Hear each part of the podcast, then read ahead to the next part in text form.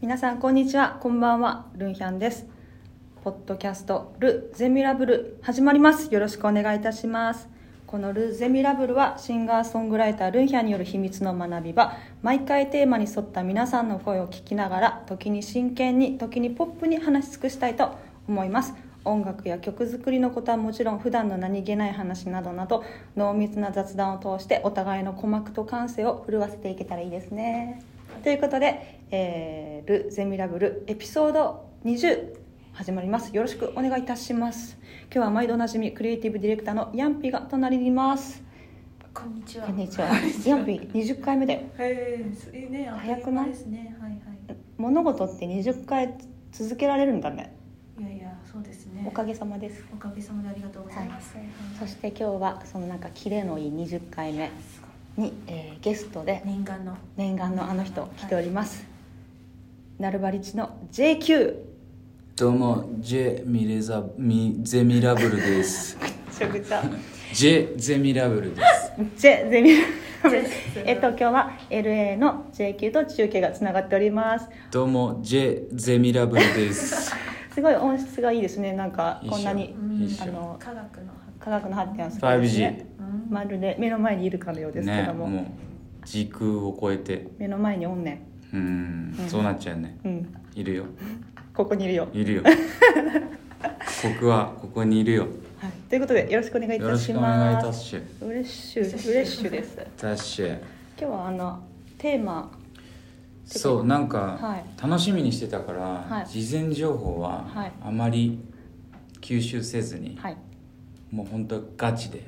まあ、言い方ですよねそれ。こものは言いようで。ガチであのリアルタイムで質問されたものをはい。ガチで返してきます、本当ですか、うん。何でもあり何でもあり。聞いて。本当に、うん。ライブ感楽しんだ。じゃああんなことやこんなことやそうんんなこと。何でもいい本当に全部。何でもいい。も必聴です。皆さん。今日し必聴でございます。今日あ必聴。の必聴。ういっちゃうあの、えー今日はテーマがはい自分の取扱説明書ということで、はい。えーお届けしたいと思うんですけども。説的な？そう取説、はい。私の取説、はい。えーちょっとお手紙が来てますので、早速お手紙を読もうかなと思うんですけど。はい、はい、えー東京都そらこさんという方からのお手紙です。ひそらこ。そらこそらこはい。ルンさんヤンピーさん JQ さんこんにちは。こんにちはいつも聞いているルンさんのポッドキャストにとうとう J さんが出るなんて嬉しいです。いやーマンモス。いやーマンモスうれぴー。あ来た。えー自分の取扱説明書。この間彼に「空子は強いからな。強いよね」としみじみ言われそんな風に見えてるのかと少しショックでした。うん。確かに私は一人が好きで割とどこにでも一人で行けるしクールに見られることが多く周りからも一人で生きていきそうだよねと言われますただその反面自分では割と危なっかしいなと思うところはあり、はい。今まで付き合った人にはそれを見抜かれてが強がってるのが分かるからほっとけないというようなことをよく言われうん。本当の自分を見せられてるからこその言葉なのかなと思ってました。はい。今の彼には自分を正直に見せられてないのかなこのままでいいのかなと不安になることがあります。付き合う人が変われば付き合い方や関係性も変わると思いますが、はい。彼との付き合いも2年近くになり結婚の話も出てるのでこのままでいいのかなと最近よく考えてしまいますとのことです。うーん。そらこさんから、じゃあ自分の感覚としてはうん、本当は弱いのにみたいなことですよね。っていうことを言いたいんですよね。ですよね。多分ね。はいはい。なんかだから本当は弱いからそんな強くないのに気づいてよみたいなことでしょ、なんで急に確信に迫る？もいやってことでしょ。うですね。でも逆のパターンの方がきついから大丈夫だよ。っていうこと？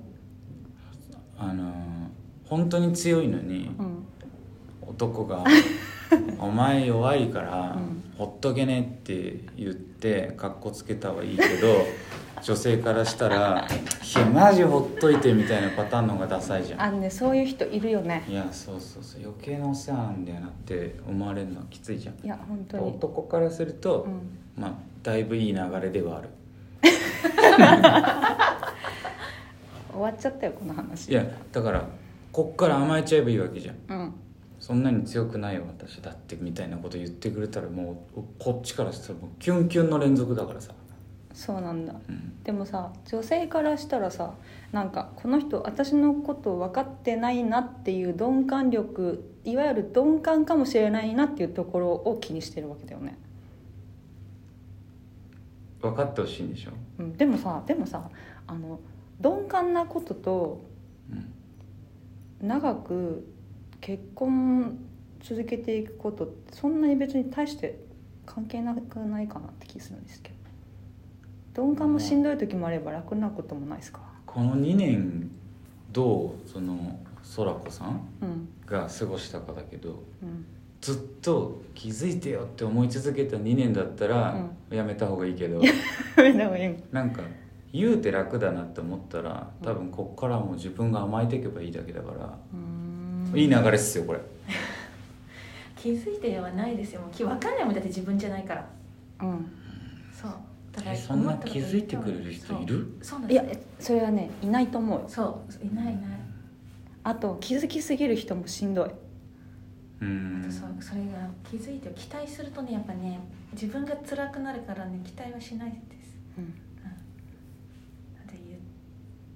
バラしていくっていうのを楽しんでいった方がいいんじゃない、なるほどね。相手に。私こんな一面あるでみたいなのはいはい。をバラしていって、それからこれからの2年過ぎて3年目のこの2人の関係性にもいろんないい影響が与えるってそう、ね。もうバラしてって その彼の変化を空子さんが楽しめたら、うん。それは最高じゃないですか。楽しい楽しい。ちょっと待ってプロですか？ロープです。いやだか ならなんでなんでなんでなのあすごいね。今日今日このこのカードを今日私のこのカード出そうって言ってさその反応が面白い、何なの？なんか2人超楽しそうじゃん今日 今日私のこのカード出そうって。ということですよ空子さん。何もネガティブに考えることはないような気がしてきましたね。それでも気づかなかったらもう頭かち割ったればいいですよお前アホなって。まあ、そうやっていろいろと育まれていくものがあるかもしれませんね。あじゃあ空子さんそんな感じです。解決しました。解決解決したの？大丈夫か？空子さんそんなこでも私は空子さんの気持ちちょっと分かったんだ。な何気づけよって思ういやなんかそういうの求める年頃の時あったなって。うん。分かってよみたいな。私そんな強くないよそうなんか弱いところをえぐってくれる人にグッといっちゃう時期があったな。弱いとこを気づいてそこに対して強く出てくれる人に対してグッと来てた時代があったっていう、多分ですけど、うん。そのお相手はうん「お前一人でもやっていけそうだよね」っていうのってもっと頼っての裏裏返しじゃないけど。へえそんなことある「俺いる?」みたいな気持ちになるじゃないですか。やっぱこう、うんうん。なんかもうちょい弱い部分見せてくれたら俺がお前にしてやれることいっぱいあるのにみたいな、サインかもしんないじゃん。なるほど。うん。それちょっと男の人の目線ですね。そうっすねまあまあタイプによってなのかもしれないけど多分僕がそれ言うとしたら多分そういうことかな。へええ難しいちょっともうちょい弱ってもらっていいですか？みたいな。むず。っケアしたいからみたいな。じゃあそらこさんが、えっと、ちょっとやってみてほしいのはとりあえず自分の弱っちいカードを一回見せるっていうことですか？そうそう。一回一回なんだろうね。弱っちいカード。何何何がいいかな？何がそれ弱っちいカーあの物理的なのかメンタル的なのか。ドなんだろう何しよう何しよメンタルよりまあ普通にうだじゃあ例えば JQ のジャムの周りで強い感じの子が弱いカードを出してグッとくる時のその弱いカードどんなカードですか例例えば、うん一緒に住んでたら酔いつぶれて朝帰りしたりとかして急にされるとなんかこうほっとけなくなるじゃん。弱っちいんだ。それそうもう家であトイレで寝てるのもうはいはいはい。潰れて。はい。何があったんってなるじゃないですか。俺なんか聞いてやれてなかったのかなとかさ、へーそういうさ感覚になるから日々から寄り添っといてあげないと、へえ。そういうとこなんだ。そういうバランスの悪い感じのとこなんだ。うん、アホ。あうんアホだす。なんかこうメンタルはちっと面倒くさいじゃないですか、うん。なんか私どうしていいか分かんないみたいなのは、うん。ちょっと他でやってみたいないい占い師紹介するよみたいな感じになるんだけど、なんかこう粗相だよね。なんかこうちょっとできないとそうそうかはいはい。できないとかミスっちゃったみたいな方がなんかこうおっしゃじゃあ俺がみたいへな感じえになるんですかね。それまくるなるほど、うんそれまくっちゃったね今ね、うん相談とかされるのが一番多分男ってどうしていいか分かんなくなるだけだから。そうなんだ逆にね。相談すればいいと思ってた男の人には。何を？ななんか気持ち的なところ。あーどうなんだろう。もう分かんない。全然俺男代表じゃないから。えー多分かなりあの マイノリティな方だと思うから あれだけど。えーでもちょっとその弱っちいっていうか好き好きというかうん。ダメだなダメだこりゃ自分のかっこ悪いダサいなっていうところがうん。弱っちいカードの一つかもしれないですね。そう。だ僕多分中学の時かな。中学の時に初恋のいわゆる一番最初にお付き合いしたうん。方があのこう自動販売機でうん。こうお金入れて好きなの買っていいよっつってやってで真夏ね。うん。で多分その自動販売機が入れ替えをしてなかったのか、うん。そのホットが残ってたんですよ。で私ミルクティーがいいっつってミルクティーピッと押したらまさかのホットでうん。真夏に、でそういうミスとかマジキュンとするの。やっぱこういわゆる2人で自動販売機でこうジュースを買うっていう その、まあ、デート中ね。でウキウキしてる中彼女のミスが可愛いじゃん。めっちゃ参考になった今。え？めちゃくちゃ参考になった。いやそれあざとくやっちゃダメだよ、え？いやいやあざとくじゃないけどうん。かっこ悪いとかうん。なんかできないことを見せたくない性格の女の人って多いと思うの。大人になればなるほどそうなっていくと思うけど。まあ恥ずかしいからねそれは、うん。うんでもその恥ずかしがってんのがたまんねえんだよね。だからそれはちょっともしかするとマイノリティかもしれない。なるほどね。あでもめちゃくちゃ参考になりました。あの空子さんへのアドバイスなはずなのに私にとってもめちゃくちゃいいアドバイスだった。まあまあ男にとっては僕にとってはプラスですね。そういうなんかミスというか。そういう意味では JQ の取扱説明書が今1個ずつ積み上がってってるんですけどはい。自分の説明書って言われた取扱説明書って言われた時に「俺こんなんやで」っていうのって割と伝えられるタイないと思プね。ううん。なんかでもそれって 自分が自分取説って結果自分がこう扱ってほしい取説じゃないですか。自分が論じる自分の取扱説明書はね。そうそうそう、うだから私のことこう扱ってねこう扱ってくれたら私喜ぶよっていう自分の欲の塊じゃないですか だかるはいはいから僕ってこういう人間なんですよって僕ゼロなんですよ。うん。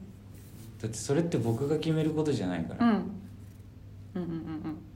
らなんかこの曲こういう風に作ったからこういう風に聴いてねみたいなうん。あざとさがあるじゃないですか、うん。それって、うん。でそういう音僕はねそういう音楽に惹かれないんですよ。はいはい。なんか失恋した時に聴いてくださいって。いや知らねえよみたいなさ。俺は俺これを聞くよ。そう俺のこの流れるこの24時間の中でうん。たまたま流れてきた音楽と僕の思い出がリンクしてうん。それが僕の思い出ソングになるわけで、うん。失恋した時にこれを聴いてしあなたの失恋の思い出の曲にしてくださいってリリースするうん。のは、うん。僕はタイプじゃないはいから、たまたまその子とデートした時に聴いてた曲がうんあってよく聴いてた曲があってその子と別れるからその曲が僕の思い、失恋ソングになるわけでしょ、うんうん。だからその曲は別に失恋のことを歌ってないわけじゃん。うん。楽しい思い出が詰まった曲を別れた時に聴くからうん。グッとくるわけであって、だから間違いないね。その曲の なんか捉え方みたいなのはいを強制されてるみたいで。説明書きがねキャッチフレーズがね。嫌なんで自分の取説も一緒でもうあなたが思うように扱っていただいて、うん。どうぞみたいナルバリッチの曲をな、うん発信する時もわりかしなんかそれ出てるよね。うん。なんかイメージの余白結構開けてるよね。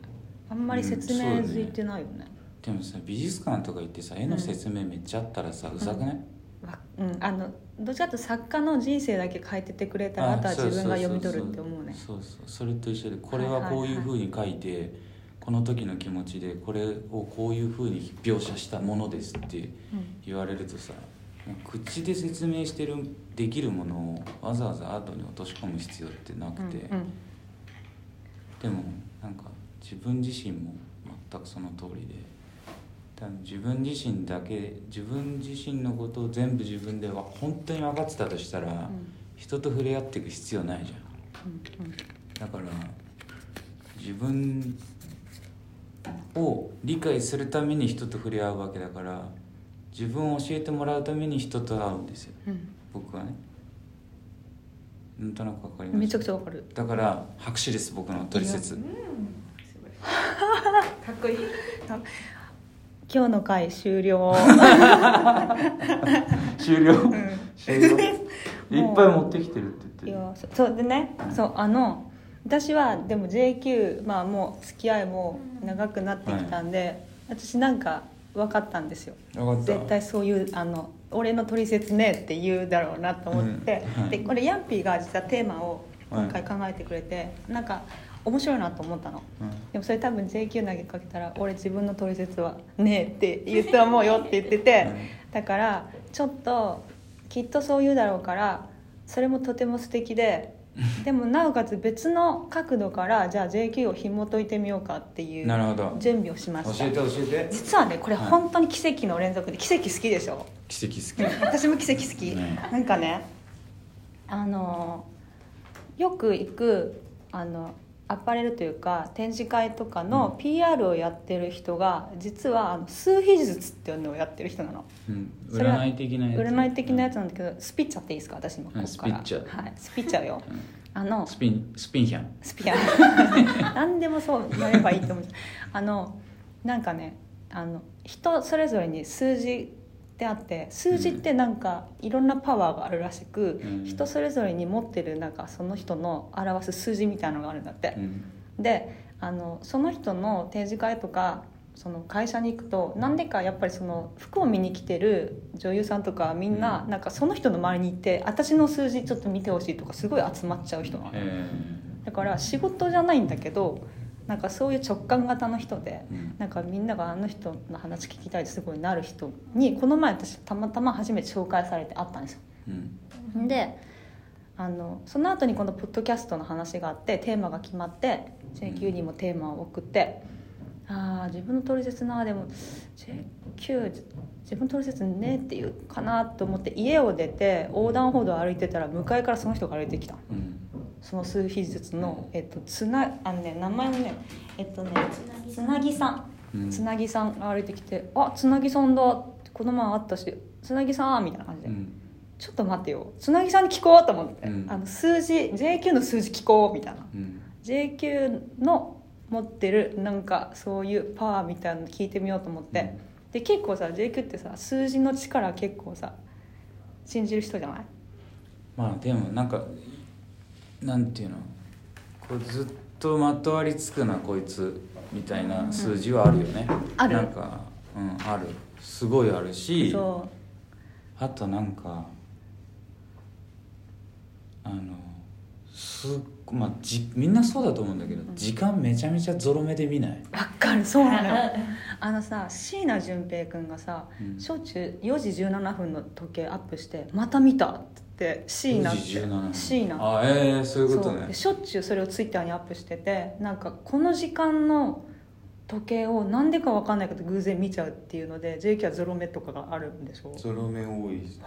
うん。ああるよね。なんかなんかそれに対それなんか数字ってなんか数字独特の引力みたいなのある気がしてて、あのニューグラビティじゃないですけど。ニューグラビティはい。なんかあるなと思ってでちょっとこれはなんか話のネタ的にも面白いかなと思って見てもらったんですよ、であのなんかえっとまあ JQ って生年月日ないじゃないですか。まあそうですね。あの天上界の人だからそういう誕生日とかそういう概念のない人だと思うんですけど。4万歳ですからね。ですよね。でもあのやっぱ私ともなるとそういうとこからもやっぱ情報得れるんですよ、うんうん。なるほど。はい、いろんなとこにネットワーク、はい。コネクションがあってあの星にか星のねちそうね。星と通通なんで。なるばり星 そうそうなりわり星からなりわり星になるばりおいあ星の横はコリン星があった。爆発しちゃったんだけど怖いっすね。JQ 何歳？とかうん JQ 生年月日いつっつったらこんこんくらいって言ってきたんで、おじゃあそれでって言って、うん。あのその数日術をね出してもらったんですよ、これ逆算されないかな？逆算で まされないようになってす。されないんだ、はい。あよかったよかった。されないんですよ。それも全部あれしました。聞きたいですか？っていうかやね興味あるよ。あの名前にもさ数字入ってるじゃん。JQ の9でしょ、うん9ね。うん。でナルバリッチはさあのゼロでしょ？まあヌルだね。ゼロだはいそんな感じ。それそれこぎつけなんですけどあのね生年月日から4つの数字が出るんだって浮き出るんだって、うん。で JQ の場合は11 11なうん。7 7は3はい。3三三が2回ってこと？そう。うん。1173すごい私これき自分が言ってるだけで自分が鑑定士のような気になっちゃうんだけど、あなたはねうん。す11ごい急にその資料を持った瞬間偉そうになる。733この4つの数字であなた構成されてるの、はいはいでこの11最初のこの数字はもともと持って生まれた才能を表す数字でえいわゆる前世からのカルマもひあ表すんだって。ーはでそれが独特の世界観直感とつながってる。インスピレーションの人。はここぞという時に頼れる。最後の助け舟、え。うーん、でで次の2番目の数字7はい。これが今のあなたを表す数字なんだけど、職人さんがよく持つ数字らしくてえー自分の考えを持っている。物事を斜めに見て天の弱な見方をする。物事を真正面からは見れない。うん。マイディスですね 急にディスがはいマイペース。はい。はい一人が好き。うん。頑固職人。うん。もう褒めてねえな。俺はこれでいきたいという独自のスタイルを持っている。えで次3つ目の数字が3ーはい。これは自分が苦手としていること。あなたはあの直感で分かるのにそれを理論的に積み上げてって頭で考えがちな人。うんうんう。んあの直感で子供より無邪気に楽しむっていうことが少し苦手。うん。むずいやつだね。えっとえっと、直感を理論的に積み上げていくことが好きででもあなたがしに今必要なのはそれを減らして子供のように無邪気に楽しむ人生なの。よし。帰ろっか。無邪気すぎる。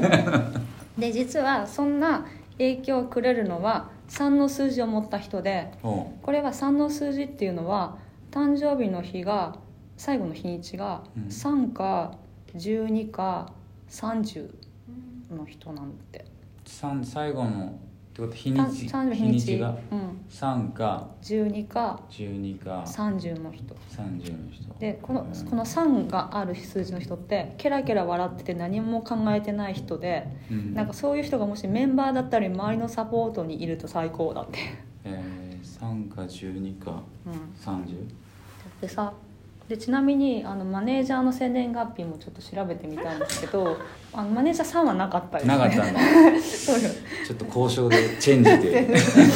だだいぶ長い。なるほどでね最後の数字の3は、まあ、今世の使命らしいんですが今世の使命？うんあなたの使命はうん。これからの使命は、はいワクワクする楽しいことを意識的にやっていくことなんだってさ。うん。でなんか JQ の話をその人がすごい分析するたんびに何回も連呼してたのがすごく独特ってずっと言ってた。すごいすごく独特って何回も言ってたしどう転んでもクリエイティブっつってたの。いやなんか安いなそのキャッチフレーズ。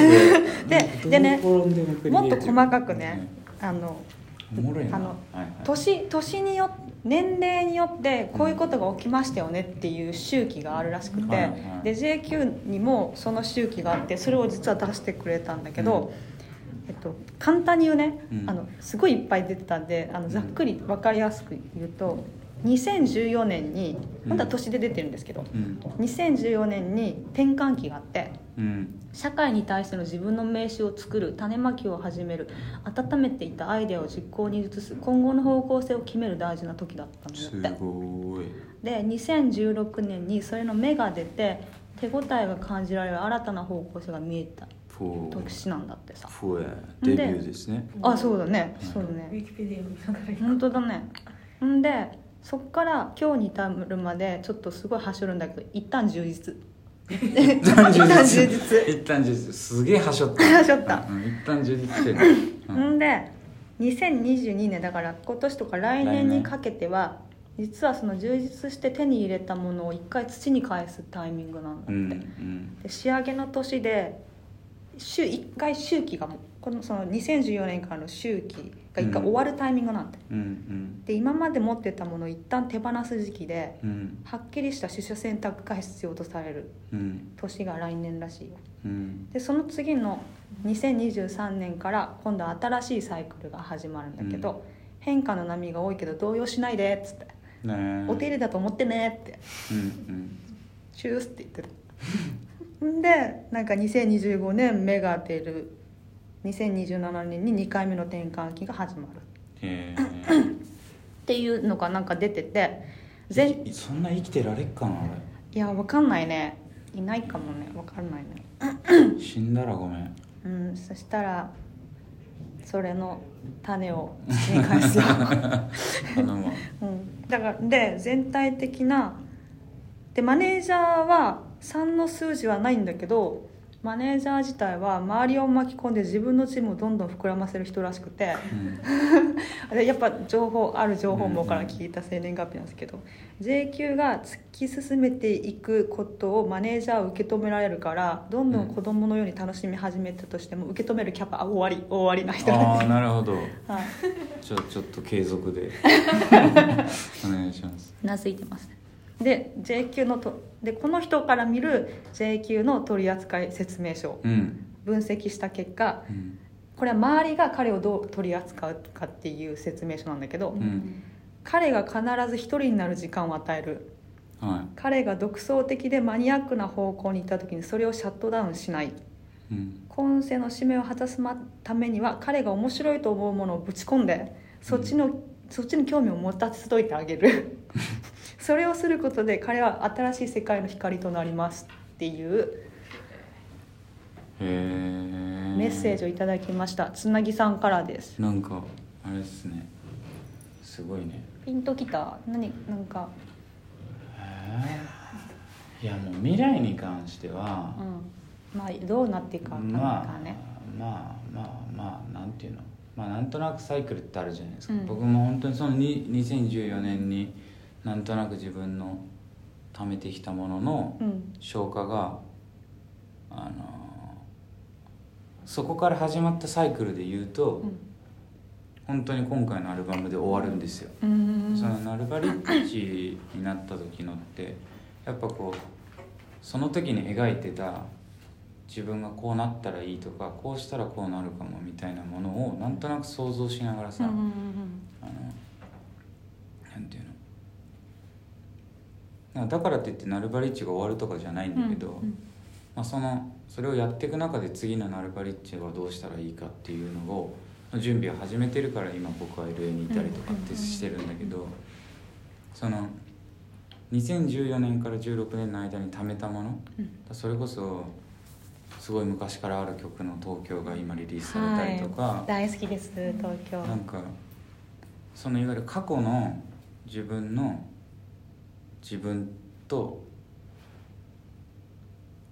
まあ言ったら分かりやすく言うとストックがここで全部なくなったの。このアルバムで、でその過去のストックがね、だからそのなんだろうな。いわゆる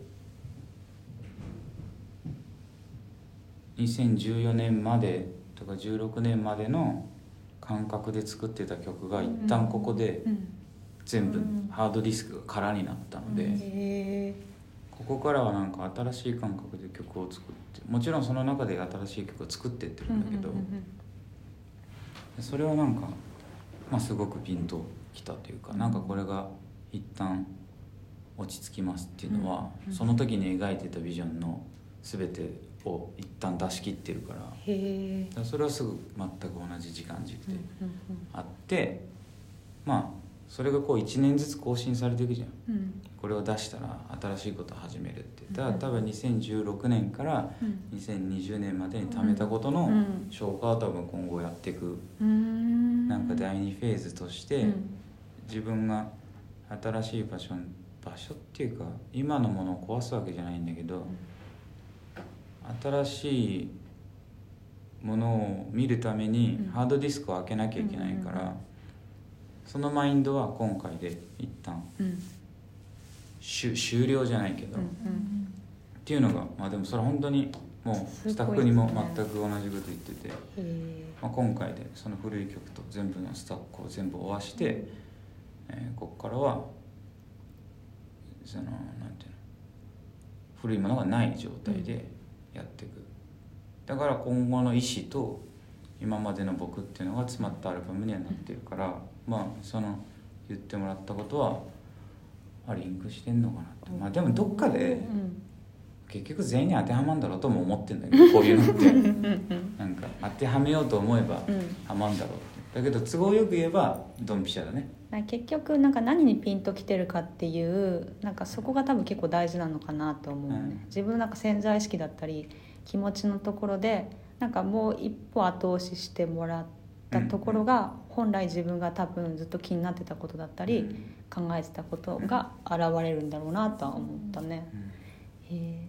そんな、だそう考えると奇跡って結局起こそうと思えば起きんだよね。うん。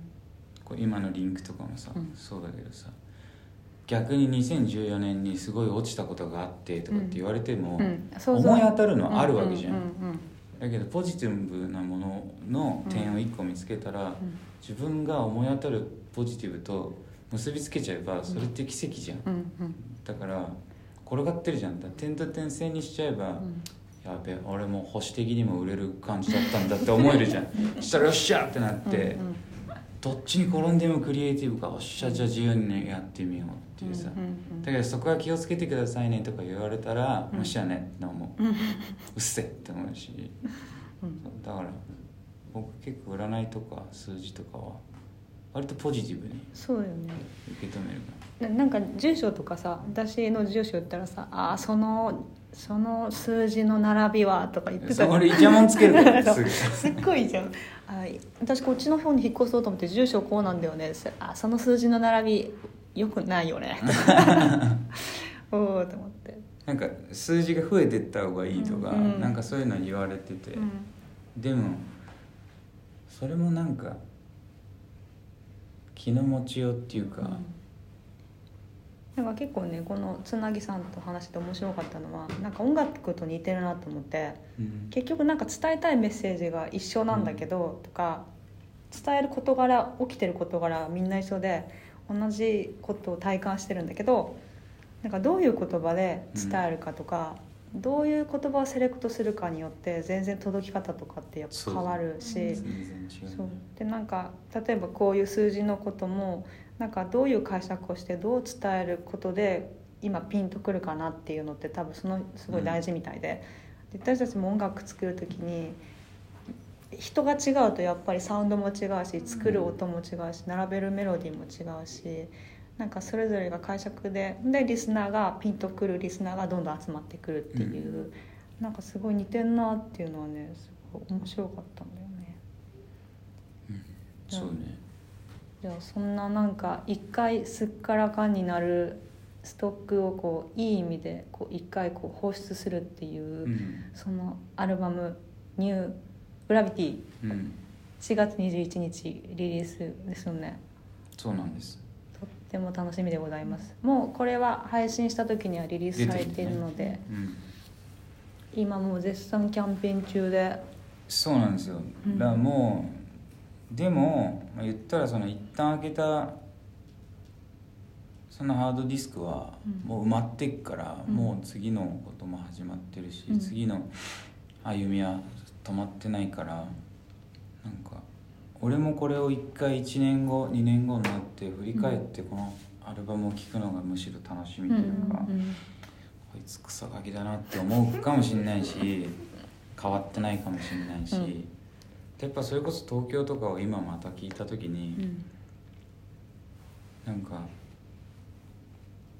もともと自分自身その時の自分自身で書いた曲だから、うんあれなんだけどやっぱこうロスに行って一人でこう何右も左も分かんない中、うん。こう暮らしてるとその頃の自分と多分気持ちがリンクしたんだろう。ね、うん。あこれ今出さなきゃって思って、うん。これ出そうって思って初めてこうアルバムの構想が見えたというか。ただなんかなんつうのかな変わんないところは変わんないんだろうね。自分がこのリリックで響くポイントうん。は変わんないところは変わんないけどまあそれなりに成長したところもあるなうん。とか。なんか曲ってリリースすることってまあもちろんたくさんの人に聴いてもらいたいんだけど、端的に言うと自分のメモリースティック以外何でもないんだよね、うん。だからもう究極の自己満っていうかさうんだから買ってもらう売ってること自体がおこがましいんだけど。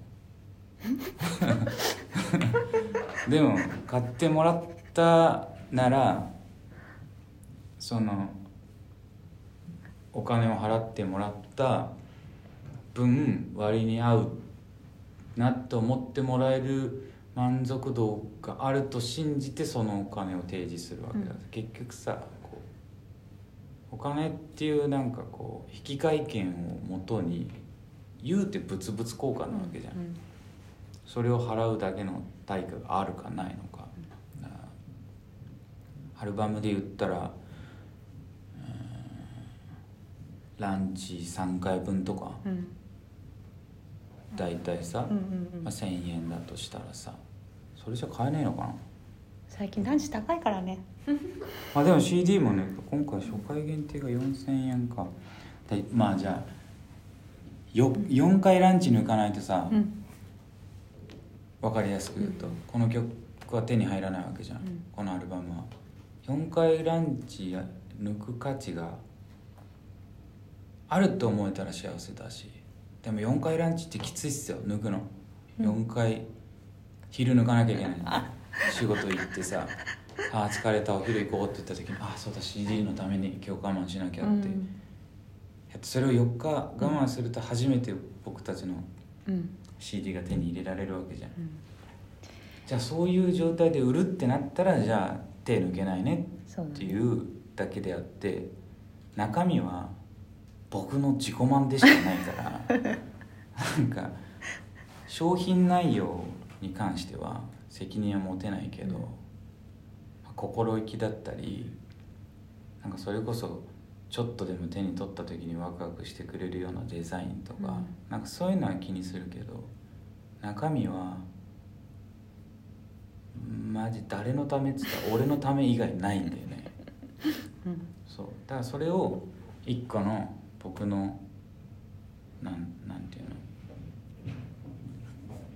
思いが乗った、そのいわゆる音楽というものにみんなの日常が重なった時に、僕の思いとみんなの思い出がリンクして、うん。また僕の曲を聴いてくれた時にその人の思い出が蘇ってくれればうん。いいなぐらい。だからそれ以上でも以下でもないからマジこういう思いで曲作ったとかはマジでどうでもいいしだちょっとなんだろうな。だ理解なんて別にしなくていいわけじゃん、うん。だなんかさ俺結構嫌いなのがいわゆるこれこのアーティストはこの時にこういう風に作ったとかを偉そうにしゃべる人いるじゃん。まあそれが仕事の人もいるからさしょうがないんだけどどうでもいいんだよねそれ、うん。なんかその時に聴いてる人がどう思ってるかっていうかさ。僕アーティスト名と曲名は全然覚えられないんですけど、いつもそれに苦しむんですよね、あのあの曲かっこよかったねって言って鼻歌じゃ出てこないからさ。もうなんだっけっていう何年何年に出たあの曲。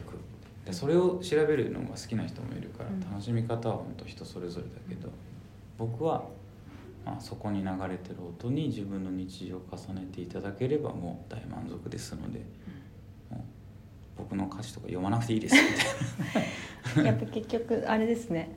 自分の取扱説明書と同じで結局音楽もあとはもうそれをどの引き出しに入れてもらうかはもう手に取った人に任せるっていうことだもんね。うん、だってプレゼントってそういうもんじゃないですか、うんだってそもそもさそいつがじゃあアクセ渡してさつけてなかったら文句言う？言う？普通。したらもう相手気使っちゃうじゃん。おめえあん時あげつけてねえじゃんみたいなさ。なんでだよ弱くねそれ すすごいわかりますだって自分がやりたいことやってそれを手に取った人が喜べばそれでもう平和になるから喜び方にイチャモンつけちゃダメじゃん。もう渡してんだからさ。だからそれでつけてるつけてないかはさその人のつけたい時につけるタイプの人もいればずっとつけてたいと思ってくれる人もいるし、だからなんかその人の楽しみ方があるから、なんか渡した側が偉そうにうん。言うんじゃねえよって思うからもうもう土下座す。謙虚に謙虚にもう1秒でもいいから再生ボタンを押してくれれば何かしらにはなるだろうっていう。だからビラ配りみたいな。いや例えかなり悪いけどじゃあそんなビラのようなニューグラビそんな薄くねえんだよそんな薄くねえんだよいやもうこれももう平平和の一つです。平和の一環いやもう本当にあの今みんなが豊かに豊かさを得るためにはうん。何を手にしたらいいのかって本当に選び放題の時代だし、うん。逆に言うとなんかもうあの必要以上のものは手にしなくなってると思うし、うん。でそれが物じゃなくてもう本当に目に見えない儚いものにもちゃんと豊かさがあるんだってことを気づき始めてる時代でもあると思うから、うん。なんかすごい音楽も本当にい確かに。や極論だけど、ん。音楽全部いいから。え？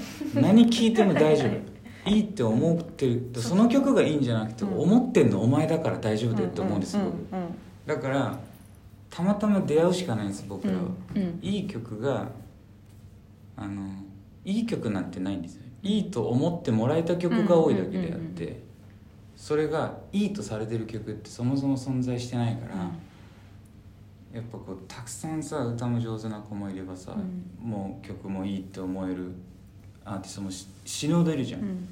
たまたまそこにかかったのが、運命の曲その人のいいと思うタイミングにかかっただけだから、うん。アーティストは偉そうにしちゃいけないから、うんうんうん。もういかにその奇跡に出会わせていただけるかみたいなその出会いですね。そうそうそう。それを人は奇跡と呼ぶんですもんね。そうそうそう奇跡はそう作はい奇跡は作るものですね。はい。はい。はい。じゃああのプレゼント1個私あるんです金金金。金。金じゃないんだわ。金金。マジか。受け付けないかもしれないな。あの実はルゼ「ル・ゼミラブル」っていうはい。あタイトルになって、うん。今日2回目なんですけどなんか番組名最近変わったんですよ。うん。レ・ミゼラブルから。おそうそうそうそう、うん。おそうそうっていうか。そうそう。それがそうだわ。本家だったわ。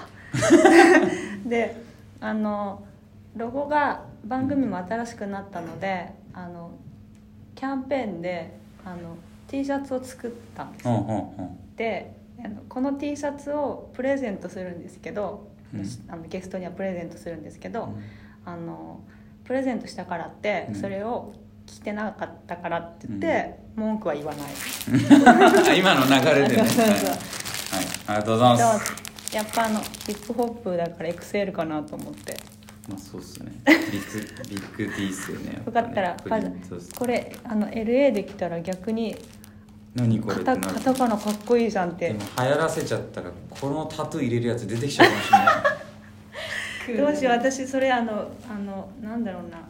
受け止めてあげられないと思これをこれをタトゥー入れた人、うん、入れるけどあのあのめ、まあ、あとはもう自己責任でなっちゃうね。いや入れてるよって言っとけばいいんでしょ。えどういうこと、これをタトゥー入れた人にうん、大丈夫かっこいいよって言っとけばいいんでしょ。え入れようとしてんの？で俺は入れないよ。いや入れないの温泉か入りたくてうん。タトゥー入れてないのに、うん初めて入れるタトゥーがルーゼミラブルはやばい。いや君クレイジーだねって私が言うわ。クレイジーだけどそれは。実際これあのあれなんですよね。これからあのグッズでちょっと出そうかなと思ってるんで、要チェックだぞ。売ろうとしてんのね。そうです。はいね。でもこれを欲しい人があの手に取ってくれて。なんかテレビとか出てたじゃん。みあみ見で見ました？なんか噂で。なんかダイジェスト的なやつね。あのリアルタイムでは見れてないんですけど。で全編見れてないんだけど、うん。見る？見る見る。じゃあ送るよ。送って。やだな。でも俺知り合いがテレビとか出てるのかゆい。んだよね。え私のかゆいかな？どうなんだろう。大丈夫？感動する？やめてやめて。あの感動するとかそういうのはもうこちとらあの発信者はうん。あのそこまでは考えないからデジャブデジャブ。もういやだからあのブもうこれからのそれ楽しいと思ってもらう人に出会ったことが奇跡だから。めちゃめちゃ言うやん。奇跡は？めちゃめちゃ作れるから。今日はえっと大丈夫これ。ねめっ大ちゃ楽しいいいか大丈夫うん。本当今日は、えっと、4月21日に新しいアルバム「ニューグラビティをリリースするナルバリッチ JQ がゲストに来てくれました、よかったら。えーぜひよかったら聞いてみてください、自分のリリースとかないの？私もねあのいろいろ準備してるんですけどねまだ今言えるあれねあそうなもごもごもご。のもごもご。でも期待しとけよみたいなチェックしとけよ。震えて待て。そうそう震えて待てっていうことで、はい。えー何か言い残したことはありますか？じゃあもうもう何もないです。ヤッピーは？